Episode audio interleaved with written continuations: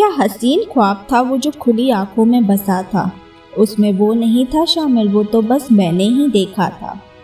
दोस्तों, जब कोई किसी का ख्वाब दिखता है तो अनजाने में ही सही, लेकिन वो उसे अपने साथ समझ लेता है। नमस्ते दोस्तों, मैं हूँ आपकी दोस्त मनाली। शायरी सुकून डॉट कॉम के इस बेहतरीन मंच पर आप सभी का स्वागत करती हूँ। आज मैं ले आई हूँ कुछ खास पेशकश, जो है दर्द से जुड़ी।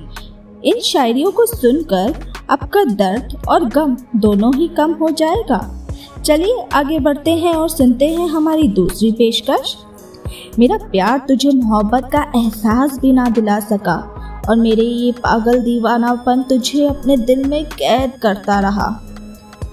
कभी कभी हम किसी से बेइंतहा मोहब्बत करते हैं दोस्तों, जो हमें अपने साथी से बांधे रखती है।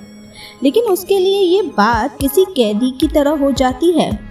जिसे हम अपना प्यार समझते हैं, उसे वह हमारा पागलपन समझने लगता है। शायद वह इस लायक ही नहीं होता कि अपने प्यार को समझ सके।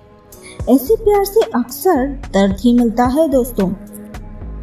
चलिए, अब बढ़ते हैं हमारी अगली और आखिरी शायरी पर।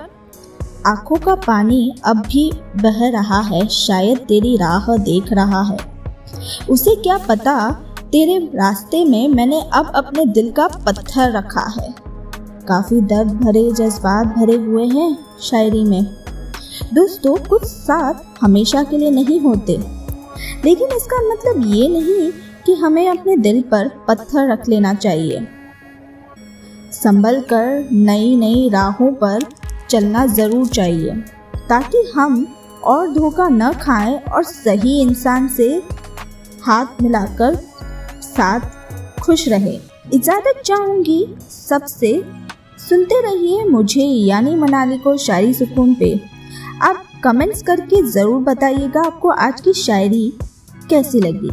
कल फिर मिलेंगे, तब तक अपने और अपनों का ख्याल रखिए दोस्तों, शुक्रिया।